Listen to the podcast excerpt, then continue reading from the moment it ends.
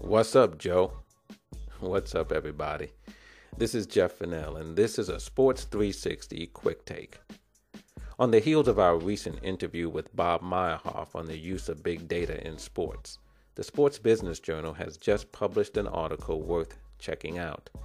The article details the various ways leagues, players' unions, and others are seeking to commercialize player biometric data captured by wearable technology, optical tracking technology, and other technologies, all of which serves as further proof that we're no longer in Kansas, Dorothy.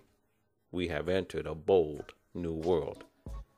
As we know, companies have developed technology to monitor and capture players' performance data, sleep and recovery data, to help accelerate warm up and healing, and to produce other forms of data. These companies have formed partnerships with teams, leagues, colleges, and players' associations with the ultimate goal of monetizing the information produced by the technology. The NFLPA has a partnership with Whoop, and according to the SBJ article, the two are currently exploring ways to commercialize player data.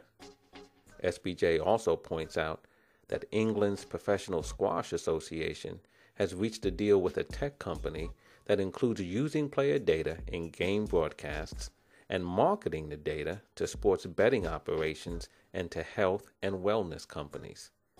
The association and players reportedly share the revenue generated through these various agreements.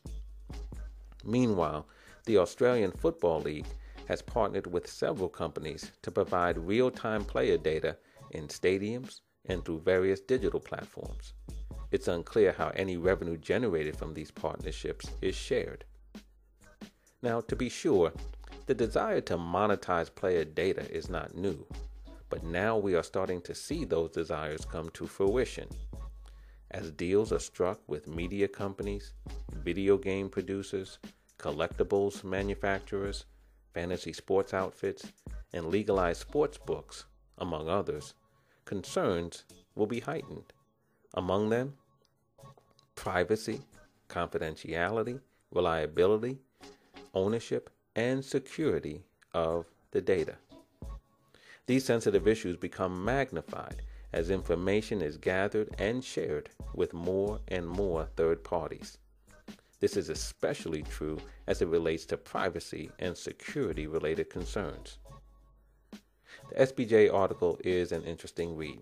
If you haven't done so already, I urge you to check out this week's Sports Business Journal. And for those of you who may be listening uh, to this quick take sometime later, it is the October 22nd through October 28th edition of the Sports Business Journal. Check out the article to find out more. In the meantime, we're going to continue to monitor this subject, which continues to be one of the most compelling developments in sports. Also, if you haven't already, tune in to our interview with Bob Meyerhoff, where he discusses additional ways big data is being used in sports today. It's a fascinating and informative discussion.